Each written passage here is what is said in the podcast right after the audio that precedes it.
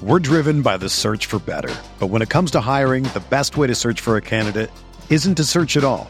Don't search match with Indeed. Indeed is your matching and hiring platform with over 350 million global monthly visitors, according to Indeed data, and a matching engine that helps you find quality candidates fast. Ditch the busy work. Use Indeed for scheduling, screening, and messaging so you can connect with candidates faster. Leveraging over 140 million qualifications and preferences every day, Indeed's matching engine is constantly learning from your preferences, so the more you use Indeed, the better it gets. Join more than 3.5 million businesses worldwide that use Indeed to hire great talent fast. And listeners of this show will get a $75 sponsored job credit to get your jobs more visibility at Indeed.com slash BlueWire. Just go to Indeed.com slash BlueWire right now and support our show by saying that you heard about Indeed on this podcast. That's Indeed.com slash BlueWire. Terms and conditions apply. Need to hire? You need Indeed.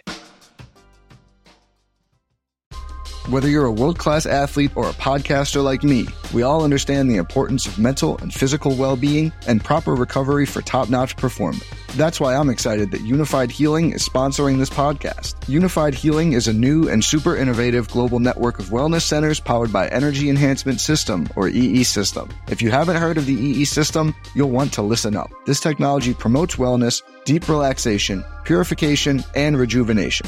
In hundreds of locations across the globe, access to a center is easy and affordable. Interested in experiencing the EE system technology for yourself? Go to unifydhealing.com slash bluewire to learn more and find a center near you. That's U-N-I-F-Y-D healing.com slash bluewire. No material or testimonials on the Unifyd Healing website are intended to be viewed as medical advice or a substitute for professional medical advice, diagnosis, or treatment. Always seek the advice of your physician or other qualified healthcare provider with any questions you may have regarding a medical condition or treatment and before undertaking a new healthcare regimen, including EE system.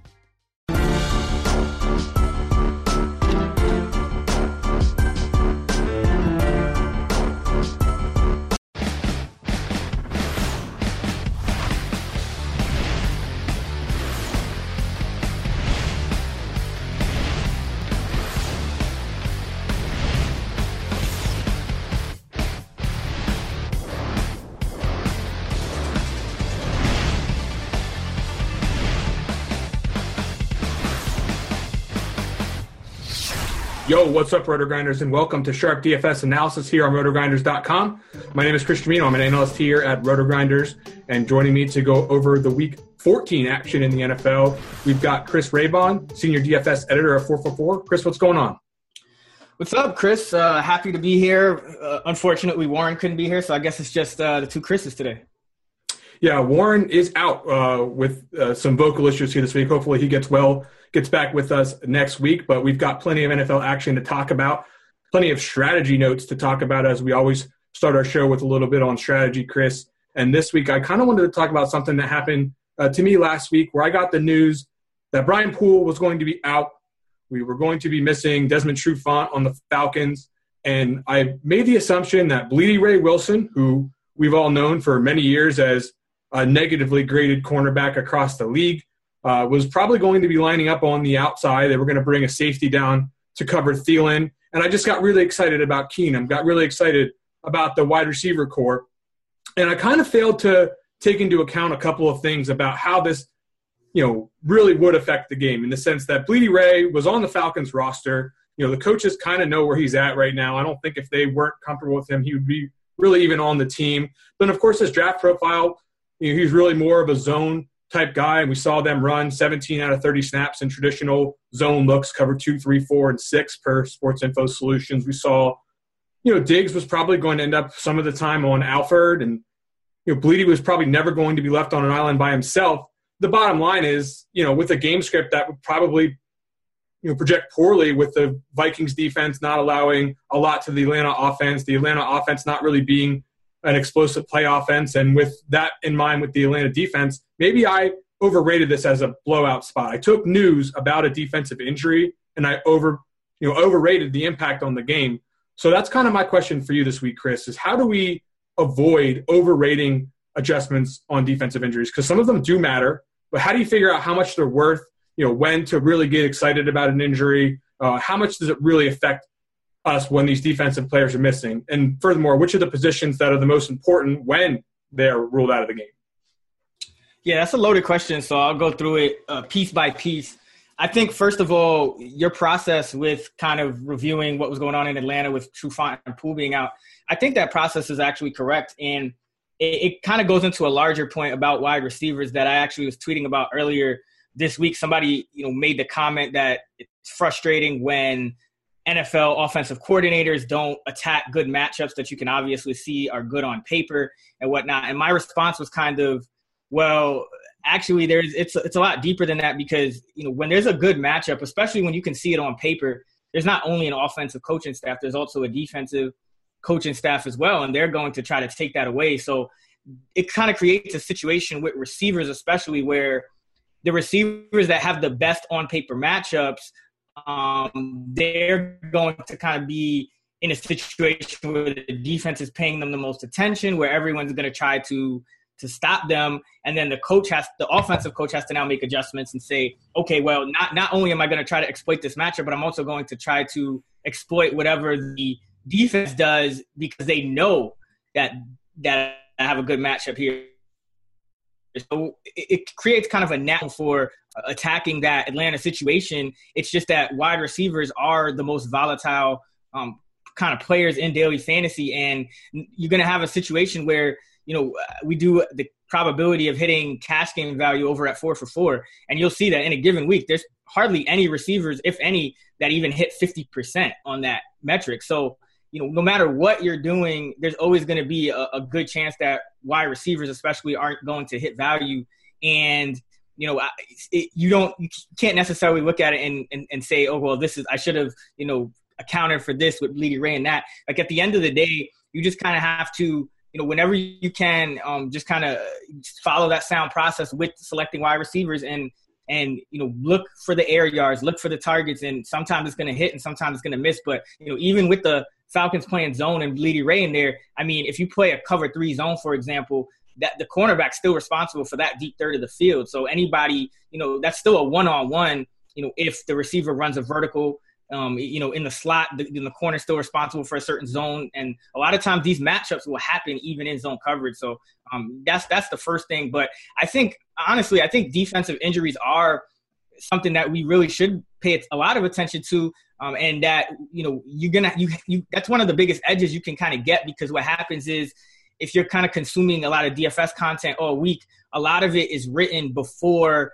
the Friday practice reports come out. So on you can start looking through the injury reports on Friday, seeing who practiced, seeing who's going to be out, and that's kind of a little added edge, and you, you can kind of see you know what and even what's been going on a week at practice. You could kind of get a sense of what a team's going to do on Sunday. So I think you know injuries to cornerbacks are very important. Obviously, um, injuries to a Mike linebacker, somebody like Sean Lee or um, on Dallas, where you can see the numbers really change once he went out, or a player like Ryan Shazier. I'm sure that's going to have a negative impact on the Steelers defense, and that's because the Mike linebacker he calls the plays. He gets the defense set up just like a quarterback can come to the line and kind of audible and look at the defense and survey and find a matchup that he wants and, and audible a, a defensive Mike linebacker is doing the same thing. So that that's a really important one.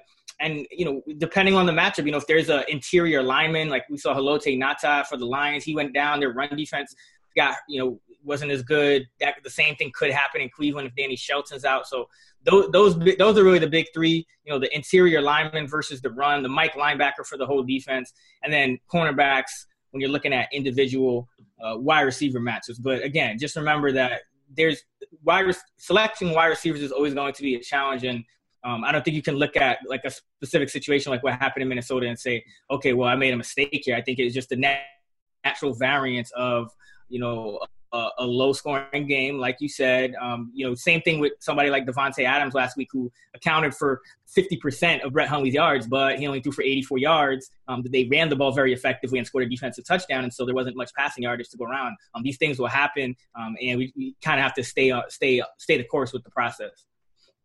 Yeah, right. I think it's just really worth, like you said, the variance of the wide receiver position was probably the biggest mistake I made there. And it's, you know, I played a you know a much larger percentage of those Minnesota receivers than I probably would have otherwise. And I, I could have taken into account more the fact that the wide receiver position is a bit more variant when I was reacting to that news. And we'll have a chance to do it all over again this week, Chris, because we'll talk about a little bit later in the show. There's some wide receiver, uh, should say some quarterback injuries that are going to be affecting the matchup for some wide receivers this week. And we'll have a big decision of what to do both uh, from a play perspective and an ownership perspective related to those injuries. It's time to start talking about some of the games this week, Chris.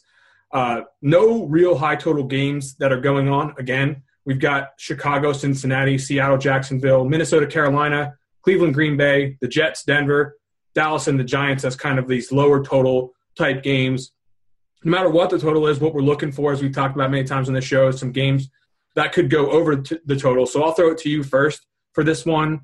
What's a game that you're looking at in week 14 that you think could exceed expectations from a total perspective? I'm looking at the Chiefs hosting the Oakland Raiders, and the total, it, as we record this, it's 48 and a half. It opened at 47 and a half. And I think the reason for the jump is pl- pretty clear to see. You have two defenses that are really struggling right now. You have the Oakland Raiders, who on the season, I just tweeted this out, but they have more defensive coordinators than interceptions this season. You know, they only have one pick in over 390 pass attempts on the season, you know, and, and 20 touchdowns allowed. And that that's just really problematic when you're going against uh, players like Travis Kelce and Tyreek Hill in, in, in an offense like that. And on the other side of the ball, for the Kansas City Chiefs, unfortunately for them, right in the thick of the playoff race, they have to suspend their top cornerback, Marcus Peters, which really weakens a defense that was already uh, extremely weak versus the pass. You know, Kansas City is actually, in terms of schedule adjusted fantasy points allowed that we do over at four for four, Kansas City allows the most in the week, 21.3 points per game. Their defense has really struggled, especially at cornerback. They bent they benched Terrance Mitchell on the outside.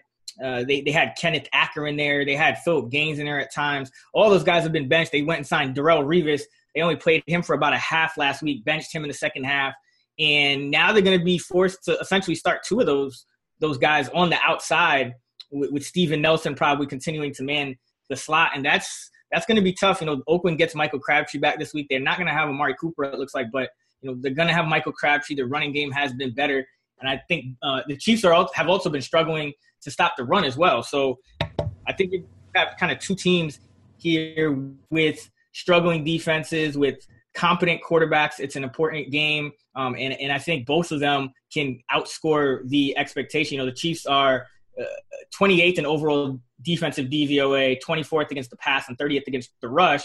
And then the Oakland Raiders are dead last in defensive DVOA, dead last in pass defense DVOA, and 19th against the rush. So just anytime you have two bad defenses and two offenses with, with good quarterbacks and, and competent, you know, good good skill players, I think you can fireworks. So uh, that's where I'm looking for for the game that I think will go over its uh its its in betting total this week.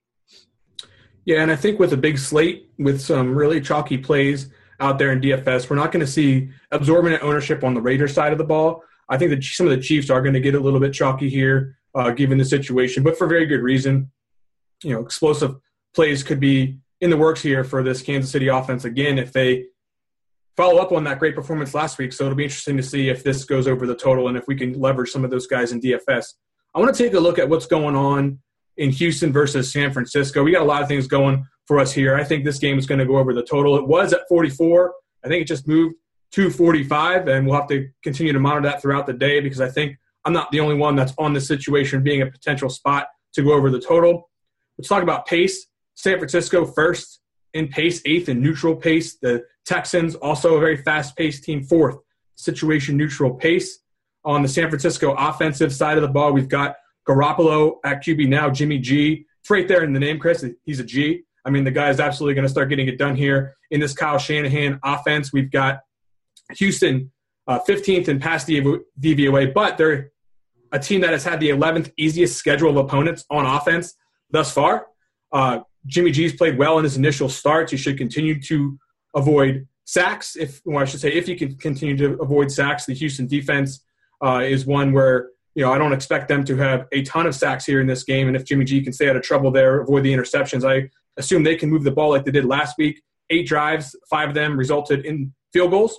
So if they can convert some of those into touchdowns, that would certainly obviously go a long way to making this game go over the total. And of course, Houston 17th in rush efficiency defense, despite the easy schedule, uh, 12th over the past four weeks, uh, with a really soft schedule in that particular stretch. So overall, I think San Francisco could do their fair share on offense here. But I think obviously the Houston offense is where people are going to be looking most frequently in DFS. You know, San Francisco 30th in overall DVOA, uh, 30th in sack rate would be the rate for the San Francisco 49ers. So I don't expect Savage to be under a ton of pressure here in this game.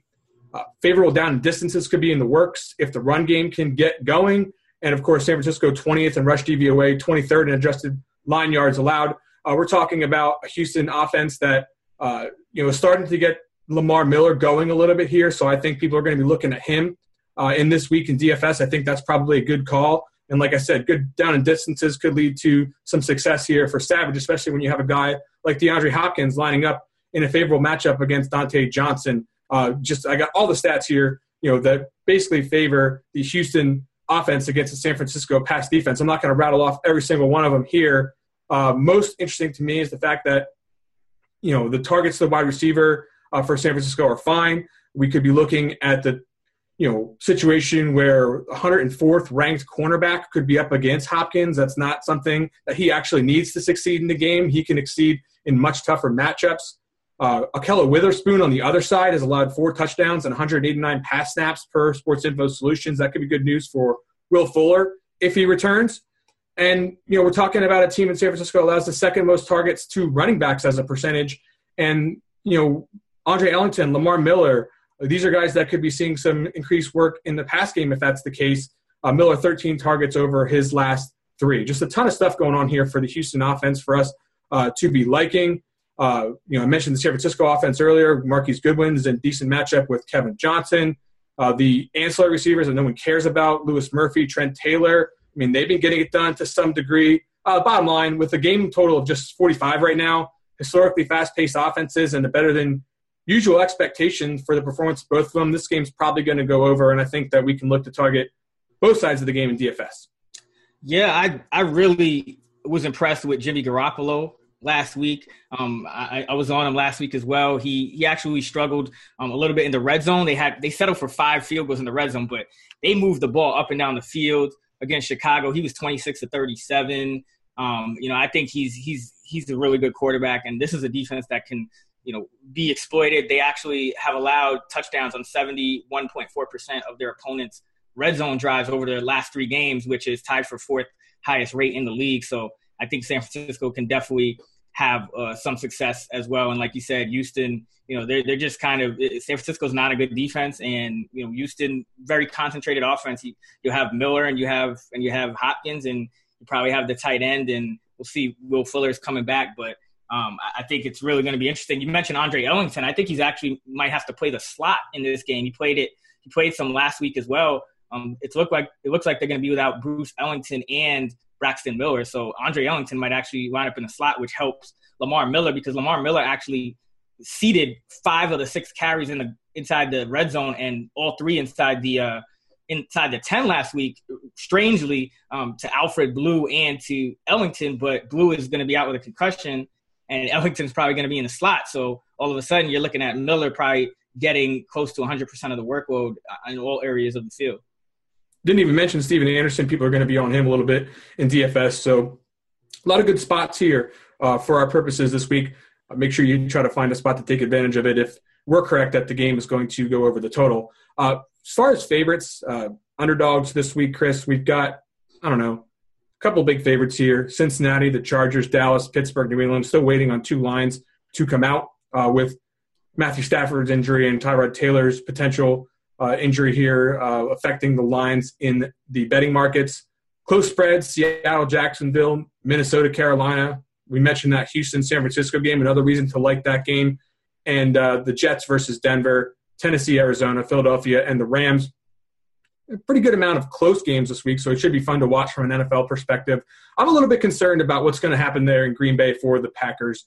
they're four point home favorites, but they've got a few issues that they could up, run up against, Chris.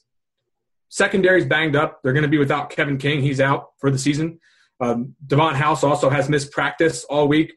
He could be out here, and that could be some additional trouble when you take a look at what's on the other side of the ball for the Browns. Uh, Hundley doesn't throw deep balls. Very few pass TDs this year.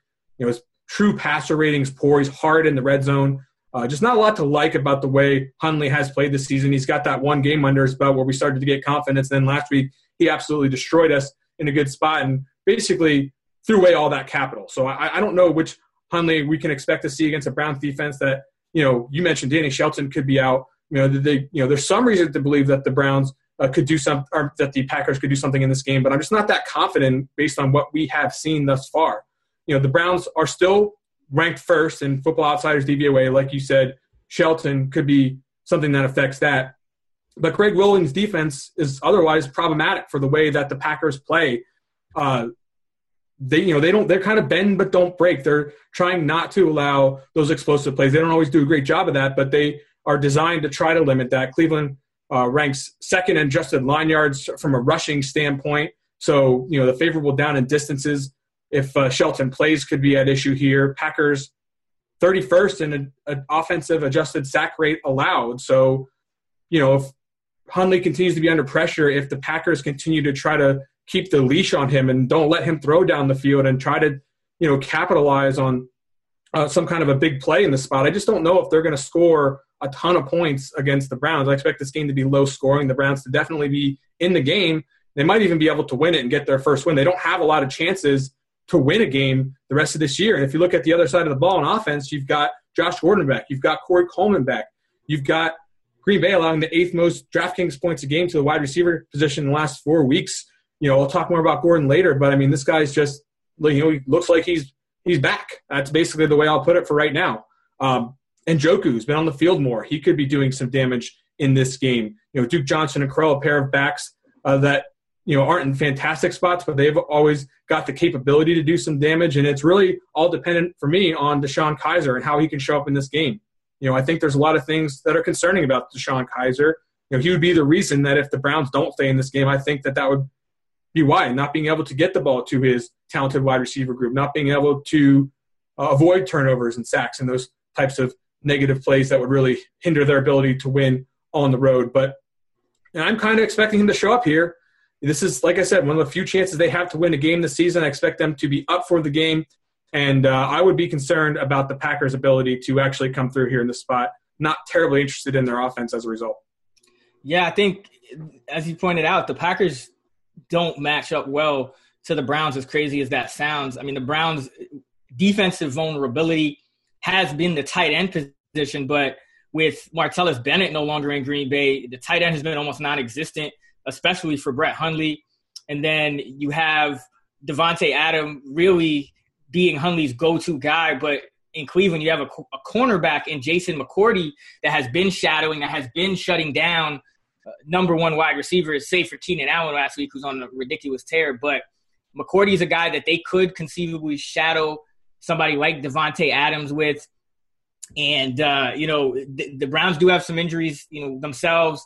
Jabril Peppers, Bryan Body Calhoun, but it's just not a matchup that that favors the Packers. And then on the other side of the ball, you alluded to it. I mean, on the season, Green Bay is allowing the most schedule adjusted fantasy points to opposing wide receivers. So that's not good when you want to face Josh Gordon. And not only is Kevin King on IR, but Davon House, their other starting outside cornerback, wasn't practicing uh, Wednesday or Thursday either with a shoulder injury, so he might not go. So they could really be thin at that position as well. And that's the one position against Cleveland now with, with Gordon and Coleman that you don't want to be thin on defense. All right, so what do you got here when it comes to a game where you think a favorite could struggle or maybe an underdog that could succeed?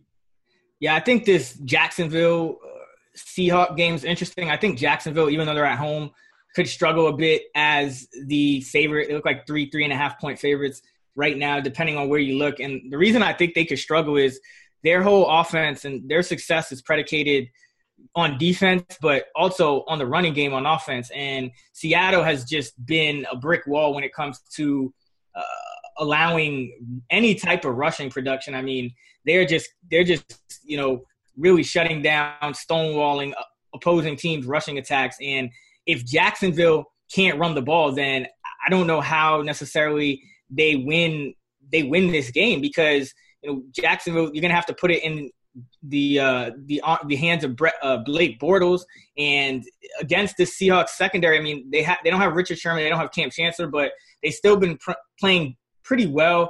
And you know, you still have Earl Thomas back there to kind of solidify that. You still have a bunch of uh, linebackers like KJ Wright and Bobby Wagner in the middle, and Jacksonville loves to run those crossing routes, and they don't really go deep a lot. So the absence of somebody like Sherman might not hurt as much in this matchup because you're going to have those linebackers kind of patrolling the area where Jacksonville likes to throw those crossing routes to Marquise Lee and Dede Westbrook.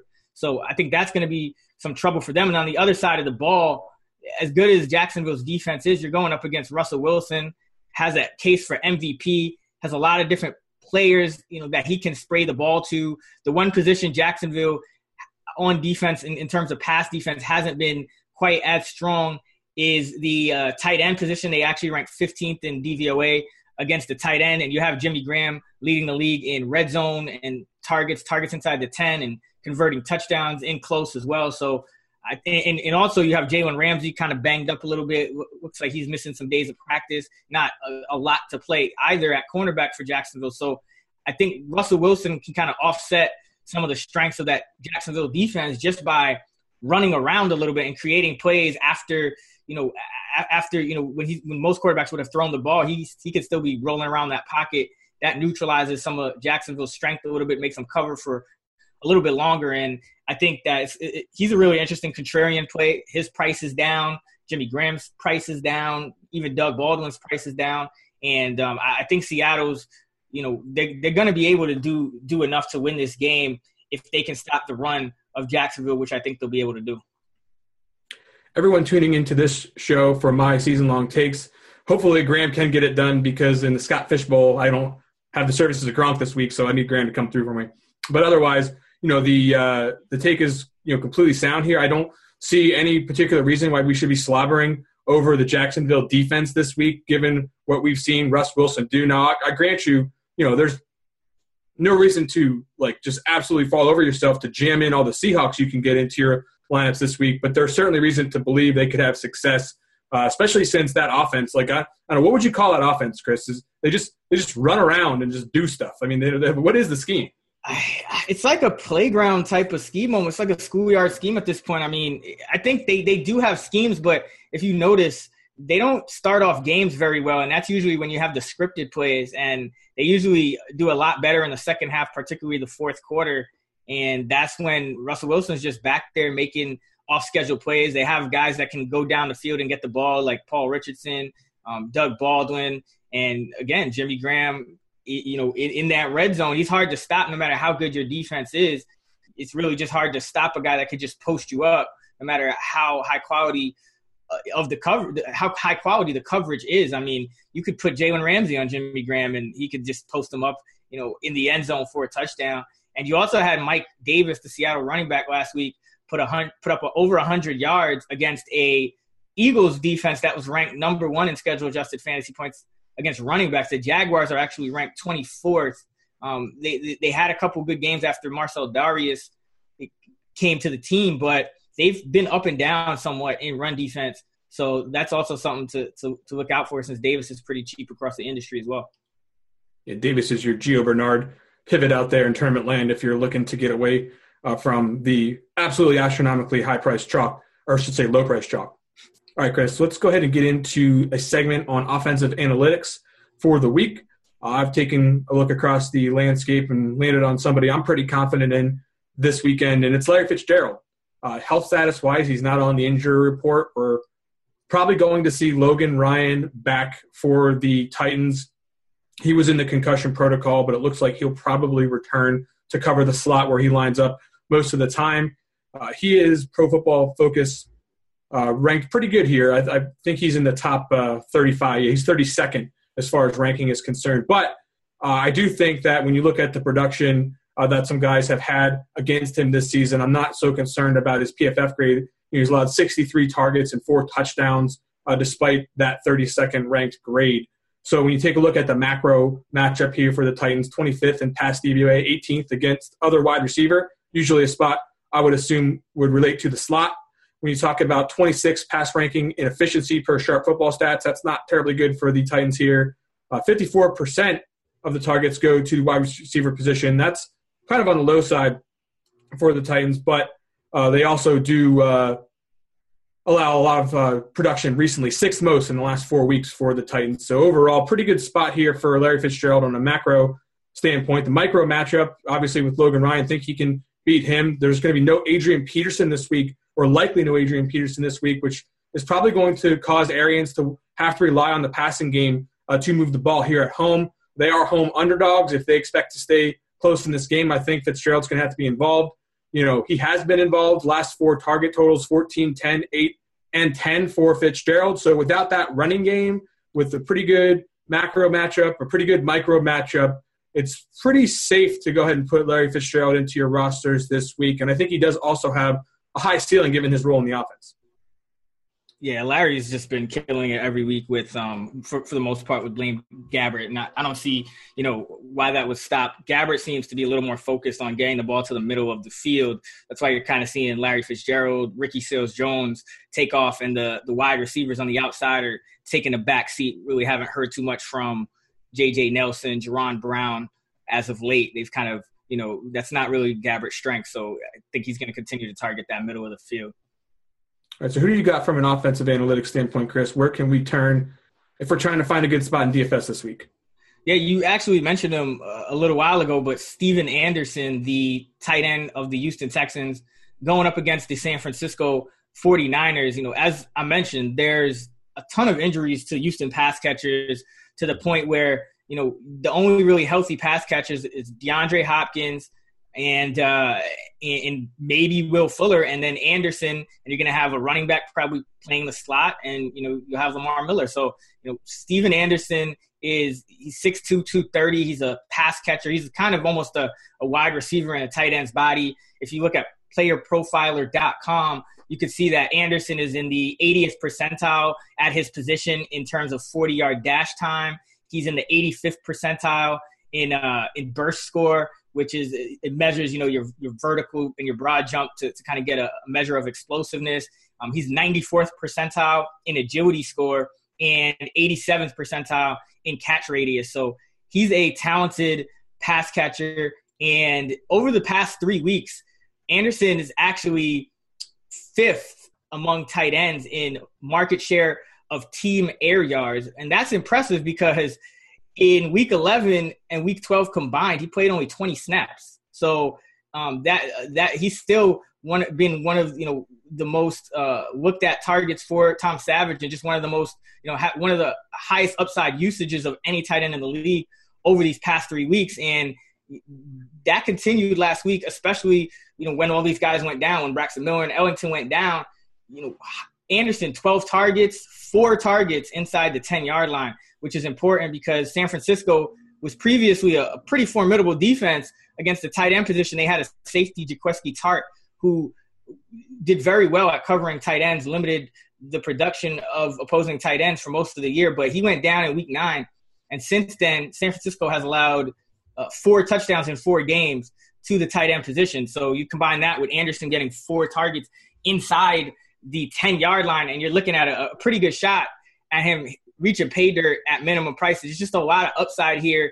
And a lot of people might not realize this, but the Texans under Tom Savage have actually become a lot more pass heavy. I don't know if it's because they realize that they can't run the ball um, as well. You know, it's been real tough for Lamar Miller. He's kind of he kind of has to like slither and, and, and, kind of push it just to get three four yards uh, every carry.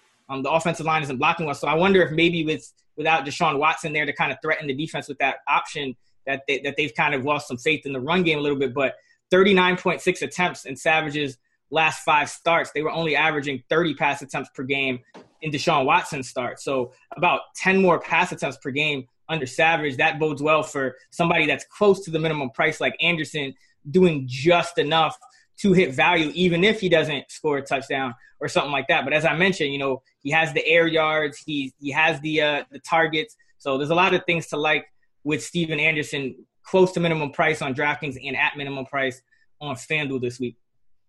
Yeah, I think like we mentioned earlier, I think there's going to be a lot of plays in this game. There's a lot of opportunity for Anderson to get the ball. You mentioned the Texans being pass heavy. I think the 49ers are the most pass heavy team in the league right now. So just going to be a lot of opportunity for plays in this game. And a guy like Anderson for dirt cheap prices on some sites out there in DFS land uh, just seems like a pretty good option here for uh, all of our DFS action in the week. So a lot of sharp people on him. Chris Raybon on him. I would suggest that you take that to heart. Let's go ahead and talk about some teams that might struggle now, Chris. There's, I don't know, bunch of close games this week, bunch of spots that I don't think people are looking at at all for good reason. And one of those spots that I don't think is going to get a lot of love is the Carolina offense. And that's for plenty of good reasons. First, you know, Minnesota, just from the traditional run rate DVOA standpoint, is really good against the pass and the rush. Uh, when you take a look at their efficiency on sharp, they're matching up with that as far as how they do against pass efficiency and rush efficiency, top 10 in both stats. Uh, Minnesota first at limiting success to the running back and six, at success to the tight end.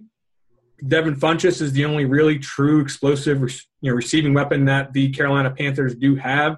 Uh, he's been you know he's been awesome this year for in a lot of games, but I just don't think with Xavier Rhodes probably going to be tied to him most of this game that he's in a particularly good spot. You know, we haven't heard you know anything about. Have you heard about Trey Waynes this year? I mean, I've heard people talk about this on other shows. I mean, the guy just isn't being talked about. PFF ranked 61st. That means he's probably been doing a much better job than I think we've seen him do in prior years. He was previously kind of a spot to target at the cornerback position. You know, Anderson, Sendejo, and Harrison Smith, the first ranked you know safety and PFF grades. That's a dynamic combo that makes it very difficult for guys like Greg Olsen to get off and you know interior routes to get off and the run game to get off. Just a lot that Sendejo does for the defense that makes things challenging for the offense. Everson Griffen, elite edge defender. Uh, Kalil has been limited so far this week in practice. If he's not 100%, I mean, that could be problems for him dealing uh, with Griffen uh, as a pass rusher. So, I mean, there's just not a lot to like here on the Carolina side of the ball uh, from an offensive perspective. Uh, you know, they're not limiting, they're not allowing success to the running back. So McCaffrey out of the out of the backfield probably not going to be in a good spot. They're not allowing success to the tight end. Olsen's off the board. We talked about the wide receivers and the safeties making it difficult for the rest of the offense. I, I just don't think we should be looking at Panthers in Week 14. Yeah, I agree. This Viking defense, they're very, they're talented and they're also very well coached. So they're able to kind of uh, attack the weaknesses and limit, you know, the other team's strengths. So it's going to be going to be a tough goal for Carolina this week, I think. Or who you got from a defensive perspective? Where should we be concerned for Week 14? Well, the Jets wideouts have both been white hot recently, Robbie Anderson and Jermaine Kearse, but I think they could slow down this week. Uh, going against Denver in the mile high, I think that, you know, with Aqib Talib back, now you have three cornerbacks who PFF rates uh, they've they've rated 115 cornerbacks that have qualified for, for rating, and all three of Denver's corners rank inside the top 20. You got Bradley Roby at 16, Aqib Talib at 19, and Chris Harris at 20. So that's going to be a tough matchup for the the Jets wideouts on the on the outside. Denver ranks uh, as the second best team in terms of schedule adjusted fantasy points allowed to wide receivers. Um, they're allowing only 22.3 schedule adjusted PPR points per game uh, to all wide receivers. So there's just not a lot of production to go around against Denver. The the place you really want to attack Denver is is the tight end. They rank 28th in schedule adjusted fantasy points allowed to the tight end. We've seen Austin Seferian-Jenkins been be involved near the goal line. Just hasn't converted a touchdown in a while, but he uh, has five red zone t- targets uh, over the last three games, and I think the Jets to move the ball on this one, they're going to have to attack that Broncos run defense that's going to be without a couple of key players on the interior. Um, just put Derek Wolfe on the injury reserve, I believe, and I think Peko is still out or, or, banged up at least. So I think the Jets is going to be more of kind of a uh, a middle of the field oriented game for them a little bit more than, than usual. And you're going to see guys like Powell and Forte if he plays, and uh, and ASJ and the, the wide receivers. It might not be a smash spot the way it's been um, for for them for these last few weeks. Yeah, uh, certainly reason to be concerned there. And you know, the bottom line is I would take Chris's words to heart in this particular issue as well when you're making your DFS rosters week number 14. Oh boy, Chris, the chalk this week. It's a topic of conversation across the industry, and I think it's for very good reason. We've got some rare situations for DFS that we haven't seen in maybe maybe a little bit of time here. We have a replacement running back who hasn't been priced as the starting running back or even close, quite frankly. And we've got a wide receiver who hadn't played the majority of the year. As a matter of fact, he hasn't played in the majority of the last couple of years. He's back now, and his coach is demanding he see the football. His physical skills demand he sees the football. I mean, he's going to be very highly owned in DFS. That's Josh Gordon, of course, the running back. Gio Bernard. We've got Travis Kelce against that Raider defense that should be pretty chalky this week and we're going to get a couple of defenses that will be on the pretty chalky side. The Chargers and the Bengals, namely, two defenses I think are going to be on the high side of chalk. I want to talk a little bit about Josh Gordon real quick. I think everyone's going to talk about Josh Gordon, so I'm not going to try to like like beat a dead horse on this. We just, you know, the bottom line is he, he's an 85th percentile speed score athlete, 6'3", 225, and the replacements for like guys like King uh, and Davon House we're going to be talking about like Damarious Randall and Josh Hawkins out there. Hawkins, 55th percentile speed score. He's 5'10, 189. Just a physical mismatch for Gordon. And it's it's just not going to bode well for them. Not, you know, if they do try to take out Gordon, they've got someone on the other side that can do some damage as well. Maybe we'll talk about that in a second too. But the, the end of the day here is the coach is, you know, trying to get him the football schematically. We've got a situation where he's a mismatch physically, low price tags in DFS. Uh, a team that is quietly ascending on the offensive side. Macro basis before the injuries, Green Bay was not very good on defense against wide receivers. They allowed tons of targets to the wide receiver position. Uh, they allowed tons of fantasy production to the wide receiver position, and this is all before you know you, you enter a guy like Gordon in the mix, who could be a top ten talent if he ascends to the level where he was prior to his absence from pro football. And apparently he was on drugs during all that. So, I mean, this is a situation where a lot of people are talking about this for very good reason. He's probably going to get a lot of targets. So I think his floor is better than we might normally expect for a Browns wide receiver. And I think he's probably going to be good chalk this week, uh, you know, if DeShone Kizer can actually deliver the football to him.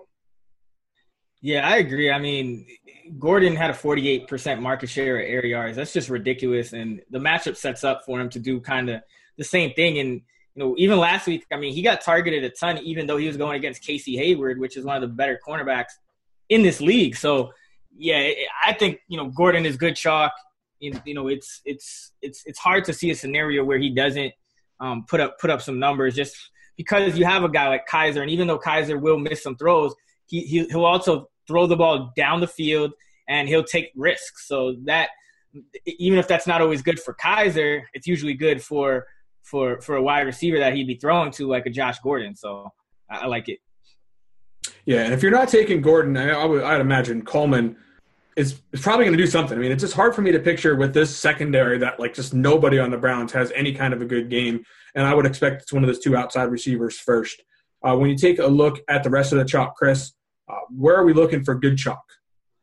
I mean, Giovanni Bernard, I think, is the same thing, especially when, in cash games where you're really just trying to lock in anytime you can a bunch of touches for a really cheap price. And Bernard only 3,100 on DraftKings, 5,100 on FanDuel certainly qualifies.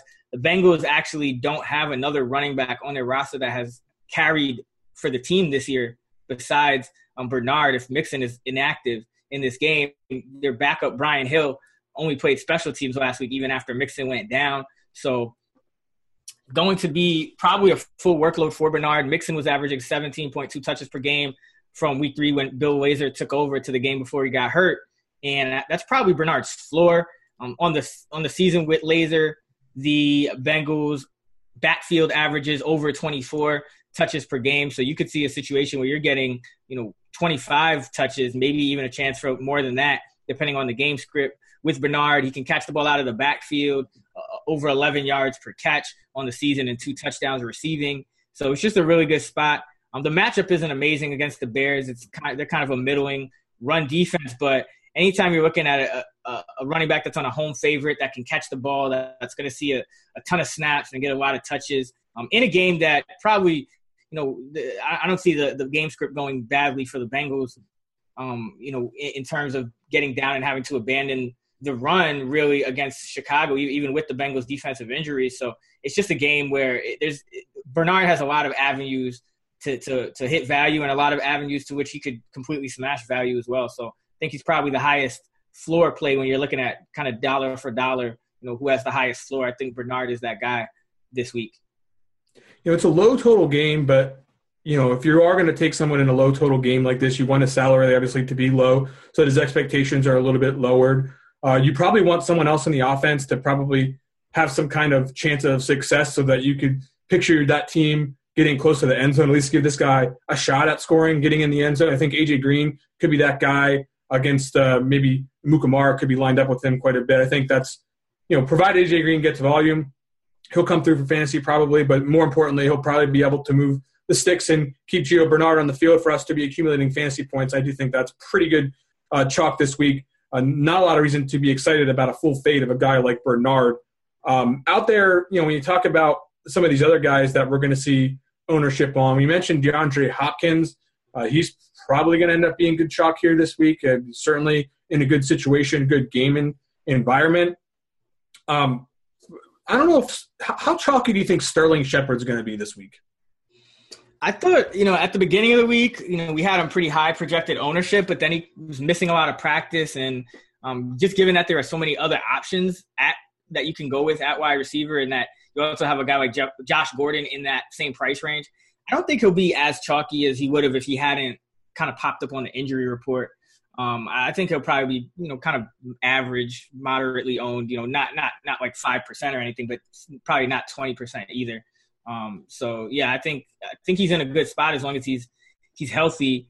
Um, although the Dallas defense at the same time they should improve now with Sean Lee coming back. Um, that's that's that will be big for them. So um, you know that there's kind of some uncertainty there. Raiders are 29th in explosive pass defense, as I mentioned earlier. Seems kind of suboptimal when you see a guy like Tyreek Hill out there on the field. Also, Travis Kelce. Let's not forget them. Uh, do you have anything else to add here on either one of these guys? I mean, I expect these guys to be pretty chalky, and I would expect that based on your analysis earlier, you think it's good chalk. Yeah, yeah. I, I, I think the, the interesting thing with Hill is that his eight highest receiving yardage games in his career have all come on the road. and I don't know if that's just some type of weird variance or what, but he is at home this week.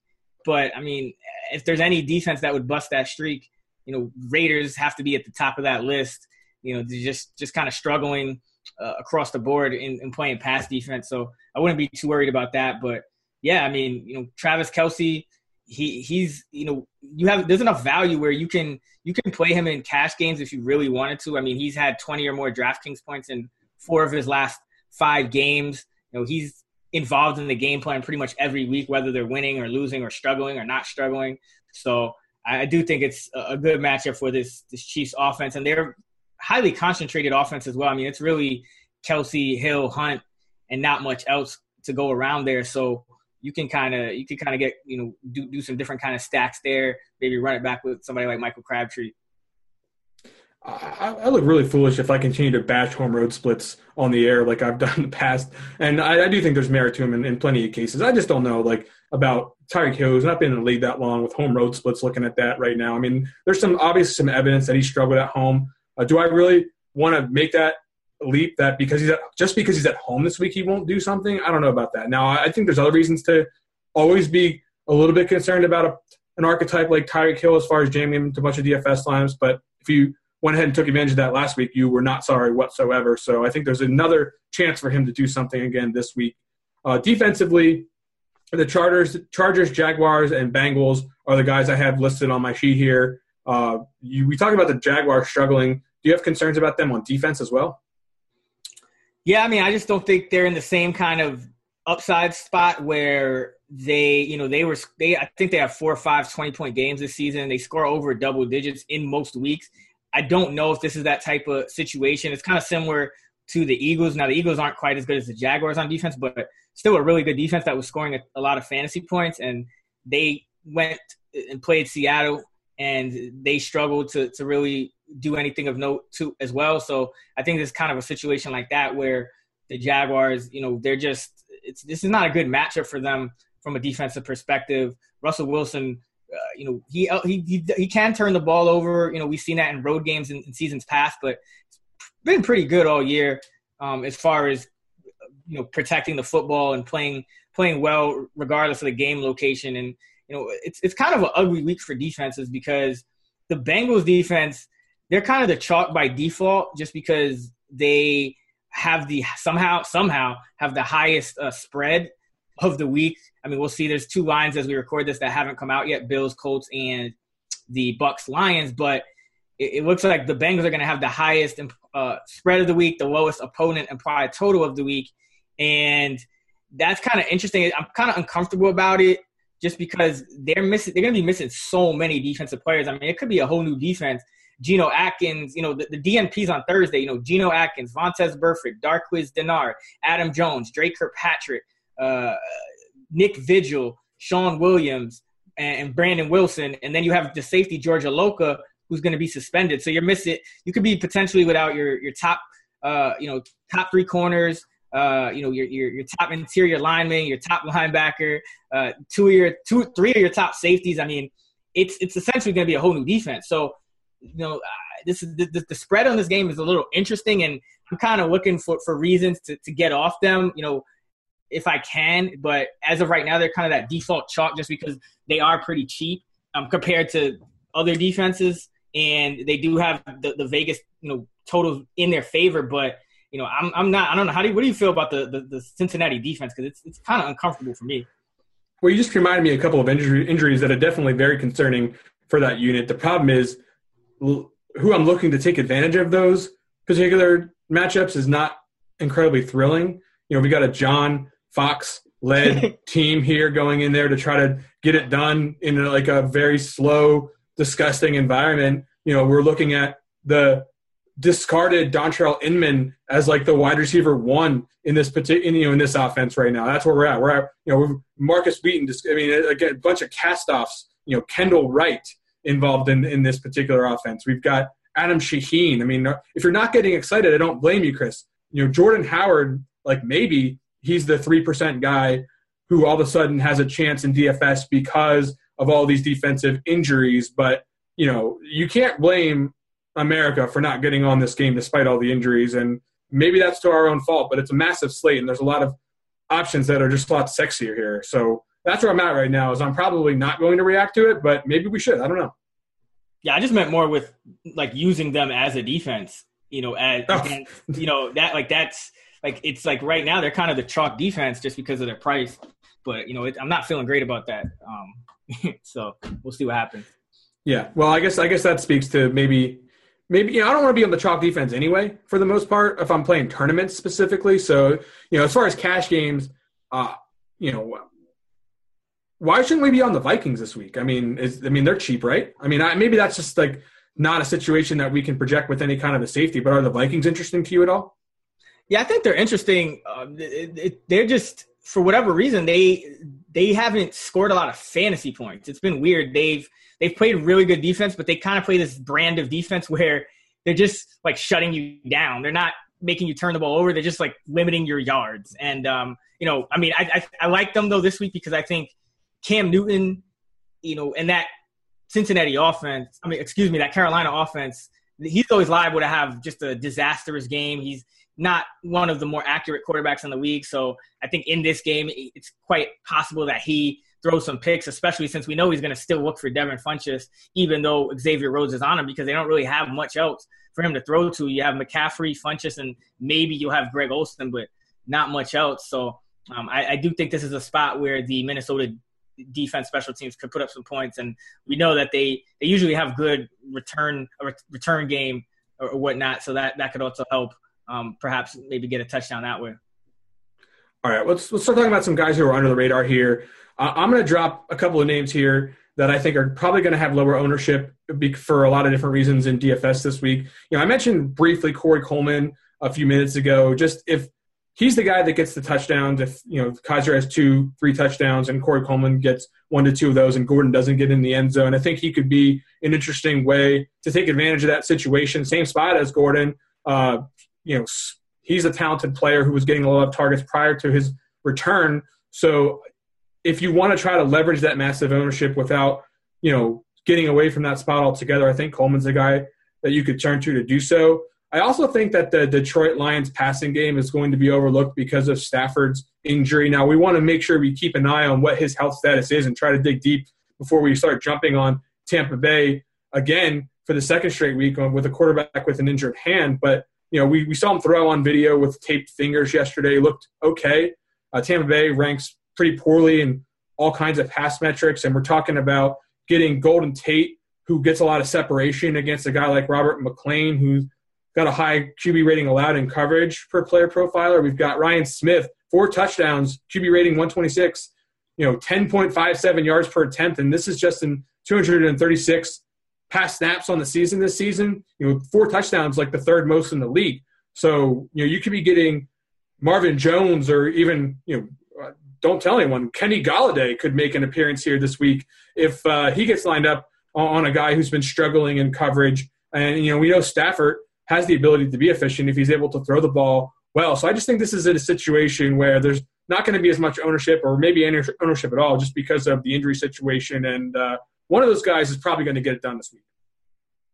Yeah, I think that's that's a really good situation because it, it really does depend on, on, on Stafford. But even even if he doesn't play, I mean, there's going to be some type of production from from somebody in that game on the Detroit side. I mean, they're not just going to get zero yards, so you, are probably going to get a lot lower ownership on receivers in good matchups, like you mentioned, Golladay, Tate, Marvin Jones, in a situation you know where the matchup is still good. You know, even you know maybe all three of them don't go off, but, but you know I think there's certainly uh, corners to take advantage of in Tampa Bay when you're talking about Ryan Smith. You're talking about Brent Grimes struggling. Uh, Robert McClain in the slot, you know, had it was outside. Now he's going back inside because Vernon Hargreaves is out, and you know, it's, it's just kind of it, it is a good matchup for Detroit. So I like that or who you got under the radar?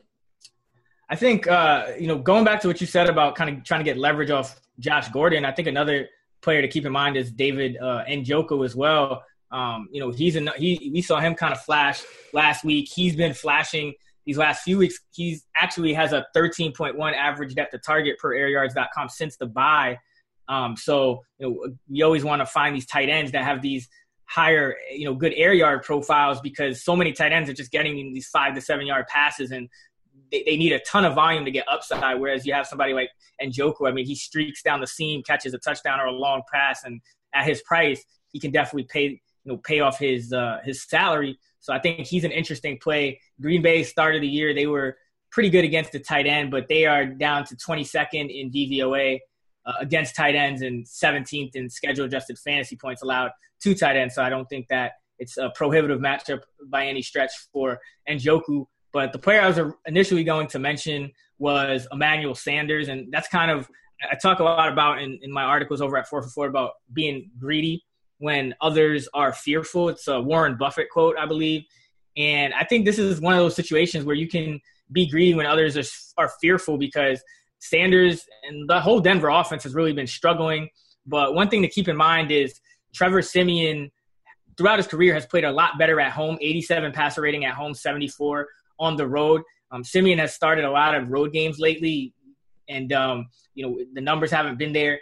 But Sanders, you know, back at home, the uh, the Jets 24th in schedule adjusted fantasy points allowed to the wide receiver position. You know, Sanders at his lowest price point of the season on DraftKings, and the Jets are a- actually allowing the second highest highest, excuse me, average depth of target in the league at 9.7 yards per target. So you have a, a, a guy like Sanders who can get downfield, and he's now he's at that price tag where he catches one deep ball and a few other passes throughout the game, and he's probably to give you some value. So uh, I like Sanders kind of flying over the radar people are probably going to be scared to, to touch that game in general, but especially to touch the Broncos passing attack after these last few weeks. Uh, a couple things. First, I like anyone who has their own signature celebration dance. So David Njoku definitely on my list there with that sort of end zone, you know, little jump move that he does.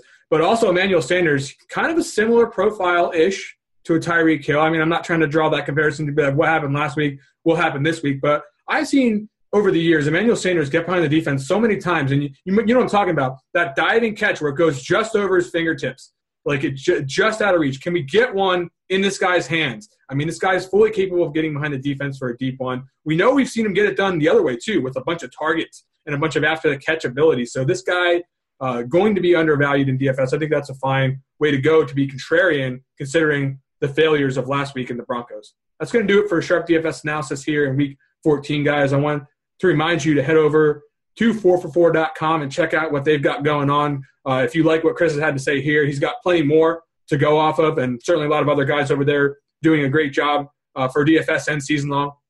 Of course, you can check out RotoGrinders Premium, where myself and a bunch of other smart dudes are out there putting out great content each and every week. Uh, get all the sports, not just football, uh, one price. I think that you'll be happy with your selection to subscribe to RG Premium. Best of luck in all of your contests this week. For Chris, I'm Chris. We'll be back again week 15.